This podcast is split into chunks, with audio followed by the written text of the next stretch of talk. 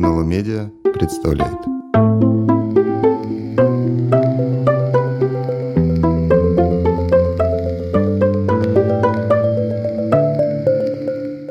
Аудиофикшн. Здравствуйте, это подкаст Аудиофикшн, подкаст издательства НЛО, в котором мы говорим о современных художественных новинках, культовых книгах и незаслуженно забытых авторах, которых мы возвращаем читателю. Меня зовут Денис Маслаков, и сегодня у нас будет необычный подкаст, поскольку, к сожалению, по объективным причинам я проведу его без своего постоянного соведущего Дениса Ларионова, редактора серии «Художественная словесность» издательства НЛО. И сегодня гость подкаста Александр Стейсин, писатель, поэт и, что немаловажно, врач, поскольку по-настоящему об Александре массовый читатель узнал после выхода книги «Нью-Йоркский обход», в которой собраны рассказы о работе в разных госпиталях. В НЛО выпущено уже семь книг Александра – и последняя на данный момент книга – это роман «Трое против всех», который вышел э, вскоре после начала событий, которые изменили нашу жизнь, пожалуй, навсегда. Александр, здравствуйте. Здравствуйте, Денис. В интервью с вами есть устойчивые темы – автофикшн и не автофикшн, креатив райтинг, тема врача в литературе, разговор с Бродским и так далее, и так далее. И мне не хочется сегодня повторяться, хочется скорее зафиксировать впечатление от дня сегодняшнего – как сегодня интерпретируются ваши тексты.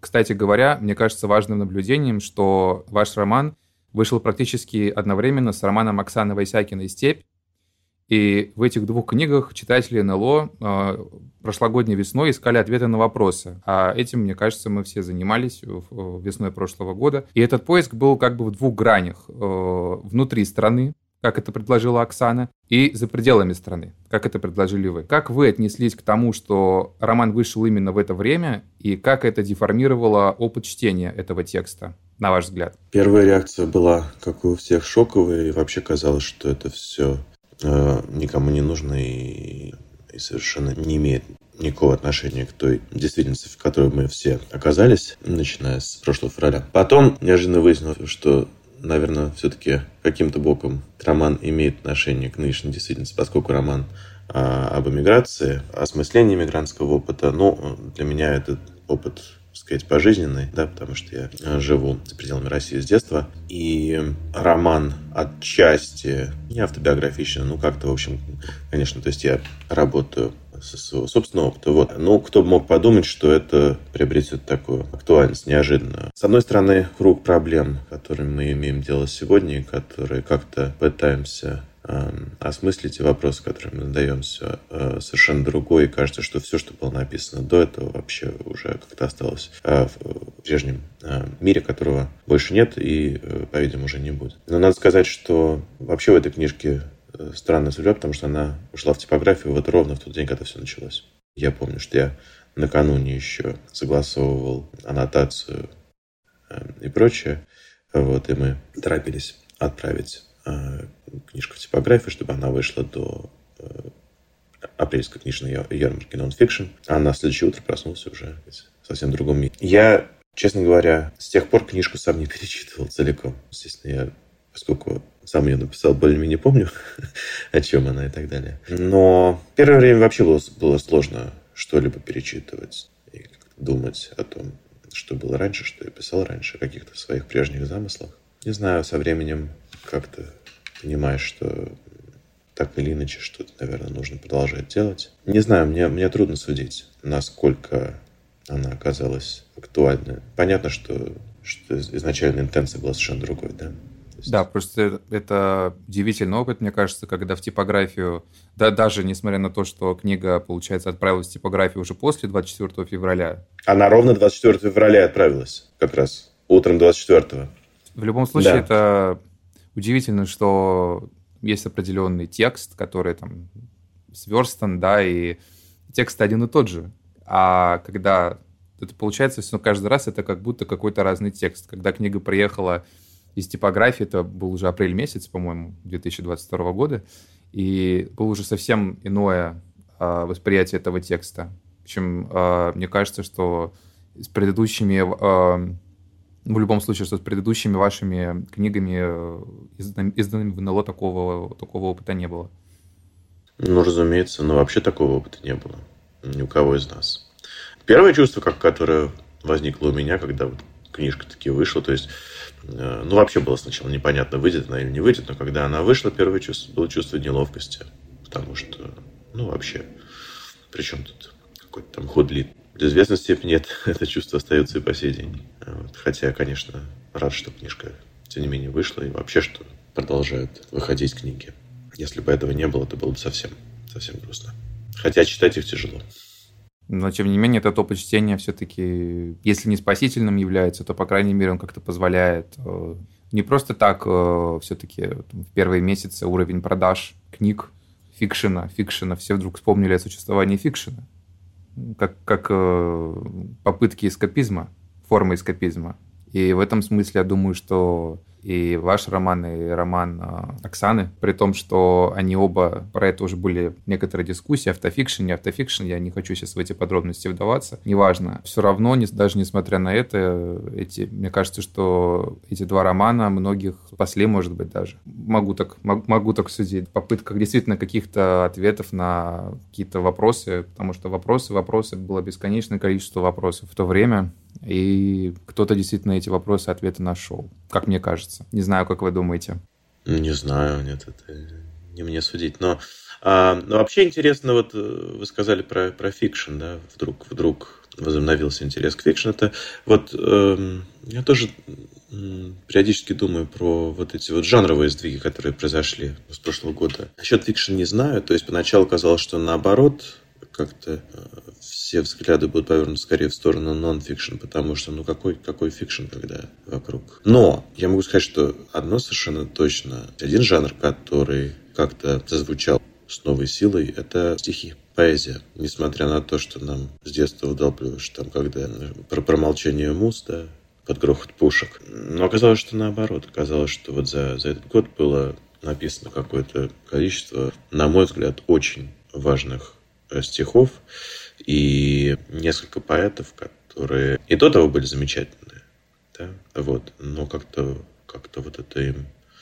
э, их голоса зазвучали, безусловно, с новой силой. Это, ну, там, Юрий Куголев, э, э, вот, там, Вера Павлова. Вот сейчас вышла подборка, нашумевшая в Волге, Германа Лукомникова. Ну и вот, если говорить о литературных трендах, во всяком случае, которые, мне кажется, существенны. Ну, вот, вот, вот это, пожалуй, главный. Да, кстати, и не, не только, да, не только эти имена, но вот э, в прошлом году такой цикл небольшой стихов, очень важный для меня, написал Михаил Азенберг, ну и так далее. Катя Капович, в прошлом году многие говорили о том, что поэтический язык является чуть ли не самым адекватным для отображения той реальности, да, в которой мы все оказались. И здесь еще э, стоит упомянуть, что вы пришли в литературу изначально как поэт все-таки и заканчивали университет в Буффало, отделение поэтики или кафедра поэтики. Вы сами как-то рефлексировали поэтически на события? Ну вот да, получилось, что меня это тоже коснулось, потому что я, надо сказать, несколько лет назад окончательно переключился на прозу и как-то оставил э, свое рифмоплетство. В этом году минувшем я вдруг сам неожиданно для себя снова стал какие-то стихи писать не скажу, что очень много, но несколько, несколько, новых стихотворений написал. Так, совершенно спонтанно. Это не потому, что вот я думал, думал и, и понял, что вот это самый, как бы, так сказать, э, верный шаг и так далее. Нет, просто они как-то сами собой совершенно спонтанно сложились, пришли в голову, я их записал. Но они еще не, они не были еще опубликованы. Были? Ну почему же? Они были опубликованы. Они были опубликованы в, в замечательном вот э, журнале Ленор Коралик РОР. И, кстати сказать, завтра будет презентация. Вот где чтение, вот, где, где я их буду читать. Должен сказать о том, что журнал, к сожалению, заблокирован на, на территории России. В прошлом году много говорили о том, что культура не уберегла нас от катастрофы, не исцелила людей, которые повлияли на ключевые решения. А вы же ежедневно напрямую влияете на буквальное исцеление людей, что называется разницей перед глазами. Каким с этой точки зрения вам видится реальное влияние культуры на человека? И может ли она быть тем самым лекарем, в кавычках, или ее влияние преувеличено, на ваш взгляд? Ну, я думаю, что мой медицинский опыт тут не очень подходит. То есть эта метафора не очень работает. Как мы знаем, общество очень неоднородно, да, и, скорее всего, те, кто в конечном счете причастны к организации всего, что происходит сегодня, и, условно говоря, целевая аудитория всех этих книжек замечательных, которые там писались и пишутся и так далее, они не очень совпадают. В то же время я не хочу, ну, скатываться в какие-то такие примитивные деления на вот там плохих, хороших русских, вот все вот это такое. Нет, я думаю, что все гораздо сложнее. Ну и как показывает исторический опыт, вот вчера мы сидели с друзьями, французами, у которых совершенно другой исторический опыт. И друг мой, э, очень близкий давний друг, ну, вот мы в течение уже многих лет с ним ведем такие бесполезные разговоры. Вот, и он все время вопрошает, вот как же так, почему же никто не остановил э, там, значит, вот э, за 20 лет, почему там, вот. На что я э, всегда отвечаю что-то в плане того, что там, хорошо, если останавливать, тогда надо было там не, не 20 лет назад, а там 105 лет назад, да? Сколько уже? 106? 100, ну, 105. Вот. Потому что вот этот вот исторический опыт 20 э, века, он весь к этому подводил. Вот эта вот машина, которая была создана не, в, там, не 8 лет назад, не 20 лет назад, а там больше 100 лет назад, да, которая, продолжала работать все это время. С небольшими перерывами, но никогда не, так сказать, не выключалась. Эм, и прочее. Вот. Значит, эм, а что он мне говорит? Ну хорошо, вот во Франции вот мы же смогли, вот у нас была французская революция, и потом, значит, там права человека, да, фратерните, эгалите, либерте, вот. Ну и с тех пор все, все замечательно. Ну, как мы знаем, это все-таки э, преувеличение немножко, да, то есть там тоже, в общем, неровный путь там лежал от французской революции к, нынешней, э, к нынешнему строю. Вот. Ну и вообще, вот, вот эта вот либеральная демократия, которая установилась в Западной Европе и э, держится по сей день, никто не знает, что будет дальше, да, это, в общем-то, как мы все знаем, это довольно недавнее явление. Но а, что это говорит нам в плане культуры? Что значит там французская культура смогла спасти, а русская нет? Ну, не знаю, нет, я, я думаю, что это довольно глупая постановка вопроса. Вот. Э, не знаю, у меня, естественно, нет никаких ответов, но, э, но я постоянно э, размышляю на эту тему. Мне в этом смысле очень интересен, например, опыт Ирана, потому что иранская культура, ну, действительно великая, великая культура, да, там великой литературы и прочее. Причем я имею в виду не, не только там всяких Саади, Низами, Фердоси, а современная у них там мощнейшая литература 20 века, да, там э, Садаки Дая, там прочее. Кинематограф великолепный, да, иранский, все эти многочисленные шедевры. Как это все соотносится, значит, вот с э, ну, не знаю. Может быть, э, то есть, может быть, ответ предельно прост. Впрочем, тем же самым вопросом я задавался и, да, вот мы с вами говорили до, до того, как начали записывать про Юго-Восточную Азию. Вот когда я путешествовал по Юго-Восточной Азии 10 лет назад, ну вот тоже я, я да, усиленно штудировал всякую будологию, ну и как-то не вяжется одно с другим. То есть, с одной стороны, вот мы находимся в части света, где молодые люди вместо воинской повинности отбывают монашескую повинность, да, у них есть такая практика, например, в том же Таиланде, вот, они все в монастыре вместо того, чтобы в армии служить. Ну и вообще вот эта вот, вот буддийская традиция очень сильная, которая так, такое определяющее просто влияние, да, оказала на, на их культуру. А с другой стороны, вот все, что мы знаем, да, про что было в Камбодже и в, в Мьянме, вот, вот все эти ужасы, да, а, и человеконенавистнические режимы. Вот, все, вот как одно с другим сопоставимо? Может быть, ответ предельно прост, да, где что спасение ищут там, где оно больше всего необходимо, да? Ну, вот, где ад, там и рай, ну или там что-то такое, условно говоря. Не знаю. Вот это, мне кажется, единственное, что я могу сказать, что это не отменяет, одно другого не отменяет. Вот что. Вот. И очень велик соблазн, ну, как-то все перечеркнуть для себя грош цена всей этой культуре, потому что, ну, смотрите, смотрите, что, чем, чем это все закончилось в конце концов. Ну, то же самое было да, там, с Германией. Вот мы знаем, что Владимир Набоков э, с какого-то момента отказывался признавать, что он там по-немецки говорит, да, там, что вот и так далее. Но ну, я считаю, что это неправильно. Я считаю, что все-таки, если за что-то и держаться, то за то хорошее, что произвела культура. Оно хорошее, и все-таки ну, потому что если, если это все пере, перечеркиваешь, то это капитуляция, на самом деле. В нашем подкасте всегда звучат отрывки прозы героя каждого выпуска. И поскольку сегодня выпуск нестандартный, я попросил прочитать фрагменты из романа «Трое против всех». Человека, очень трепетно относящегося к прозе Александра Стейсина, писательницу и, что мне особенно приятно, моего мастера Марину Степнову. При первом знакомстве Луанда не выглядит городом, где хотелось бы жить или даже находиться. Ты видишь облезлые многоэтажки 70-х, глазницы окон с едва не выпадающими из них кондиционерами, колониальные руины, пастельные фасады Нижнего города, стремительно поглощаемые бурной стройкой. Обочины, где нищие целыми семьями просят милостыню, сидя на земле среди помоев. А рядом дорогие автомобили, часами томящиеся в пробках. Тучный чиновник на заднем сиденье ленд-крузера орет по двум мобильникам сразу. В бело-синих маршрутках грохочет музыка, их водители лихачат, маневрируя в плотном движении, всегда на волоске от аварии. Регулировщик в белых перчатках бессмысленно жестикулирует и рыщет глазами в поисках дойного экспата. Между колоннами машин бредут уличные торговцы, уныло, но настойчиво предлагающие скучающим в пробке автомобилистам самый неожиданный товар – у одного в руках зеркало для ванной, у другого оляповатый мужской костюм, у третьего потрепанное издание Камасутры. Вслед за торговцами бредут по проезжей части и попрошайки, беспризорные дети, норовящие протереть грязной губкой ваше лобовое стекло. И над этим всем рекламные щиты с предвыборным враньем. МПЛА. Все в надежных руках. Александр Стесин. Трое против всех. Существует распространенное мнение, без позитивной или негативной оценки этого суждения, что писатель всю жизнь пишет одну книгу. Оглядываясь на те книги, которые вы уже написали, как вы сами относитесь к множественным перекличкам между разными вашими текстами? И случались ли моменты, когда вас это беспокоило? Безусловно. А, безусловно, меня это беспокоило.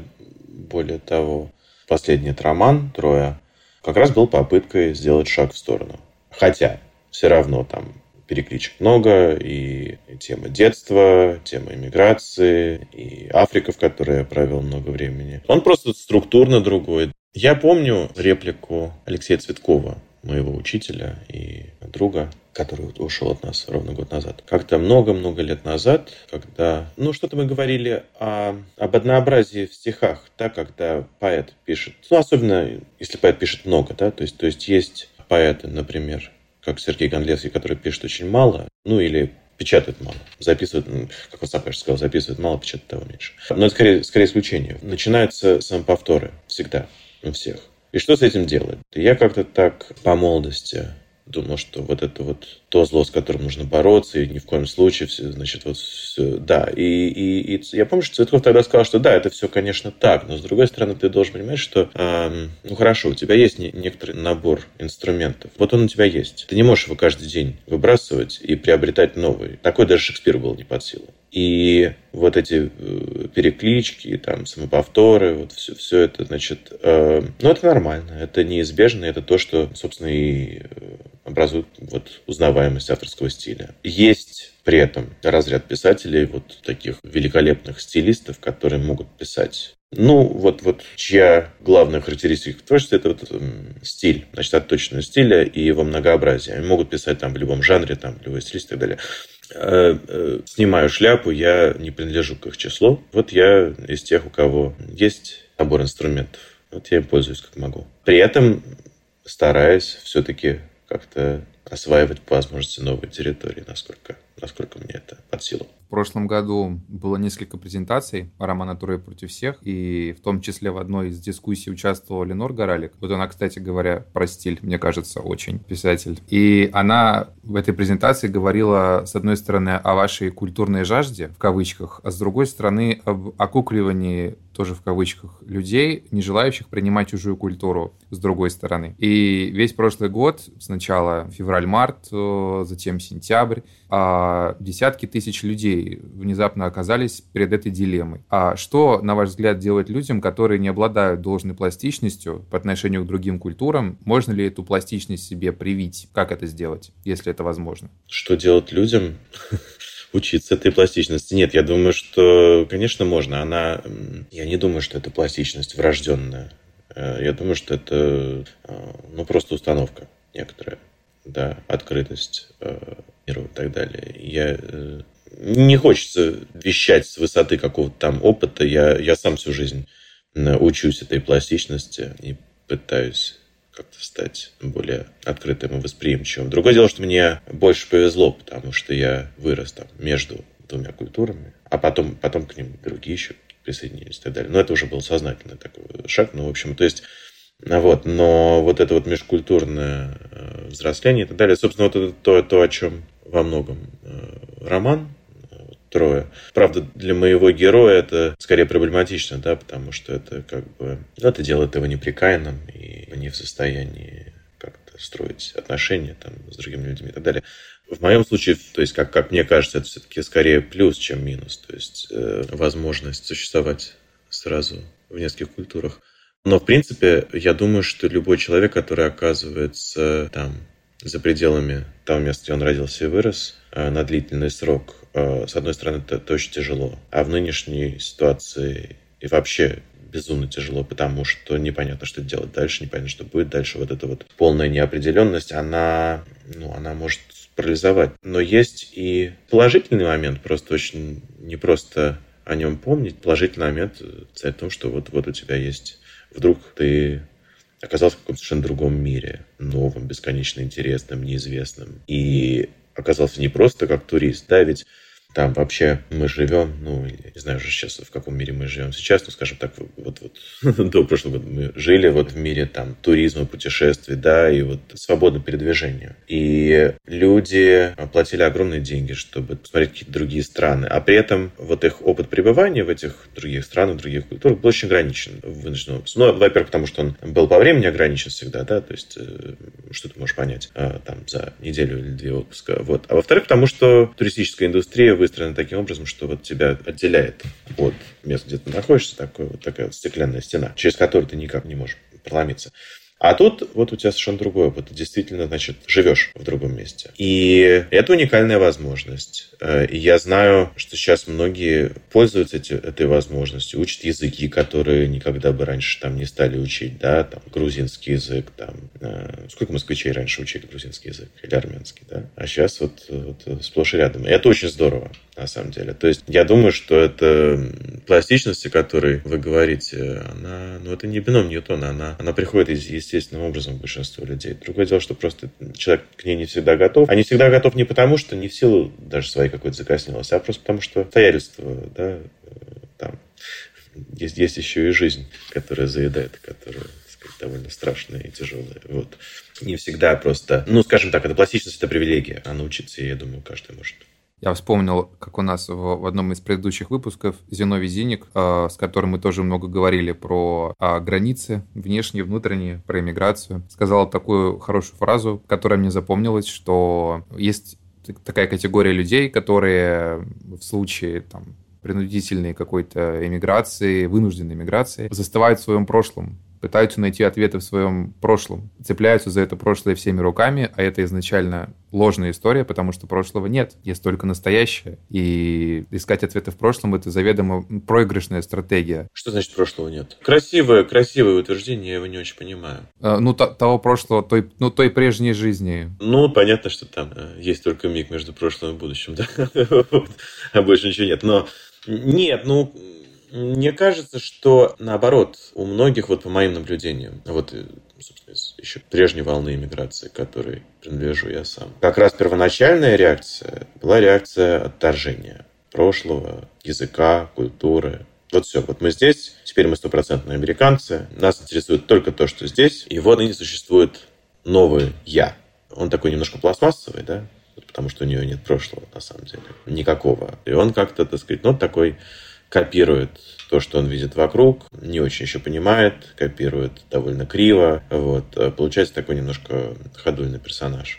Это вот опять, возвращаясь к, к вот, роману моему, да, но это вот то, как, скажем, главный герой видит там своих родителей, их окружение, да, вот, э, вот они такие вот пластмассовые персонажи, у которых нет прошлого, которые теперь вот, значит, пытаются там играть в, значит, там, стопроцентных американцев или Значит, э, вот, безоговорочную ассимиляцию. Но это тоже, то есть, то есть, вот опять же, э, мне кажется, что это, что это естественный процесс, в этом нет ничего рассудительного, но, но это уходит. И потом, когда уже человек действительно вливается в новую культуру, и как начинает себя в ней ощущать более комфортно, то все возвращается, и прошлое возвращается. Ну, потому что, хорошо, это, это, это твоя жизнь, да, значительная ее часть. Можно, конечно, пытаться ее забыть ну зачем? Другой не было. И наоборот, мне кажется, что вот когда ты оказываешься снаружи, прошествие особенно какого-то времени, это прошлое, наоборот, какое, оно, оно приобретает какие-то новые краски, на него можно взглянуть по-другому, может быть, понять глубже и так далее. Поэтому нет, я не согласен с тем, что сказал Зенник. И более того, я не думаю, что вот есть такие разные категории людей. Да, одни смотрят вперед, другие смотрят назад. Нет, я думаю, что у всех людей процесс, он разбит на на много разных стадий. Значит, в одной стадии они могут там действительно смотреть вперед, другой назад. Ну, у всех это по-разному, так сказать, в разных соотношениях. Вот. Но как-то так вот делить людей на тех, кто смотрит вперед, тех, кто смотрит назад, мне кажется, упрощение. Но тут еще, мне кажется, важен контекст, потому что ну, мы говорили о разных обстоятельствах, в которых люди уезжают. И Зини, когда уезжал, а, собственно, на его глазах был разорван его советский паспорт. Это тоже, это тоже накладывает определенный отпечаток, да, безусловно. Во внутреннем дворике, где мы сидим, благодать. Жара спала. Солнечная меланхолия, обволакивающая город в дневное время, уступила место меланхолии вечерней. С кухни пахнет рыбой, пальмовым маслом, моющим средством ома, влажным теплом уходящего дня. В это время суток мне часто кажется, что окружающая меня картина больше похожа на то, как я представлял себе не Африку, а Латинскую Америку. Как будто все это сошло со страницы романа в духе магического реализма. И шелест раскидистых деревьев с названиями на Эйра, и колониальная архитектура, то немного, что уцелело, и странные персонажи – навсегда застрявшие здесь по чистой случайности. И, как положено в магическом реализме, все происходит на фоне больших катаклизмов, прошлых или будущих, тех, о которых читатель уже знает, а персонажи еще лишь смутно догадываются. Катаклизмы синхронизируют реальность. Все, кто пережил глобальные потрясения, помнят одно и то же, даже если они жили в разных частях света. Личное отступает на задний план, а на первый выходит сводка новостей, одна для всех и все индивидуальные способы адаптации оказываются на удивление похожими друг на друга. Когда все закончится, люди снова вернутся к своим непохожим жизням, но общность воспоминаний навсегда. Александр Стесин. Трое против всех. Последний вопрос, который я хотел бы сегодня задать, он вытекает из предыдущего. А, если взять э, героя романа Вадика, романа «Трое против всех», и вас как автора – а как бы вы и Вадик, я, мне кажется, все-таки по-разному, ответили бы на вопрос, что такое дом и где дом? Как бы ответил на этот вопрос Вадик, и как отвечаете на этот вопрос вы? Ну вот Вадик пытается на этот вопрос ответить на протяжении всей книги. Вот. Впрочем, наверное, как уже успели заметить вот наши разговоры, мы с Вадиком не очень совпадаем в наших оценках во многих. Ну вот он, он, он пытается на него ответить и не может найти ответы, и, и пожалуй, приближение к ответу, да, в самом конце книги, вот этот э, финал, который не проговаривается, а вот, вот то, что происходит, ну, без спойлеров, наверное, да, момент катарсиса. Наверное, можно считать таким как бы вариантом ответа на вопрос. Для меня дом это, это там, где я живу. Но это же пространство не только физическое, но и мысленное пространство. Это мысленное пространство включает в себя, естественно, и мой круг общения, моих там, близких людей, друзей, русскоязычный круг общения и передвижение, возможность передвижения. Вот это все мой дом. Тот мир индивидуальный, который у меня выстроился. Мне в нем комфортно. В моем случае это такое странное вот пространство между языками, культурами и так далее. Вот это, это и есть мой дом. Это несколько раздробленная идентичность, с которой мне комфортно на самом деле. И я думаю, что если я сам что-то для себя извлек из вот этого опыта написания романа, то мой герой это такое проговаривание каких-то моментов, да, и, ну, которые, которые, видимо, привели к какому-то дополнительному пониманию. То есть вот я, например, понимаю, что герою моему очень некомфортно, вот это ощущение, э, вот он застрял между, да, между там, прошлым и настоящим, между здесь и там э, и так далее. И когда я это написал, я понял, что для меня, в отличие от например, от Вадика. Вот это состояние между, на, наоборот, естественное. И, ну, собственно, это и есть, это и есть мой дом. Где-то между здесь и там и так далее. Время нашего подкаста подходит к концу. Я благодарю Александра за сегодняшний разговор. Вам спасибо. И напомню, что ссылки на все книги, о которых мы сегодня говорили, будут доступны на странице подкаста на платформе NLO Media. Также я отсылаю всех наших слушателей к YouTube-каналу издательства НЛО, на котором доступна запись презентации романа «Трое против всех» и еще одно небольшое интервью Александра, посвященное роману. До встречи в следующем выпуске.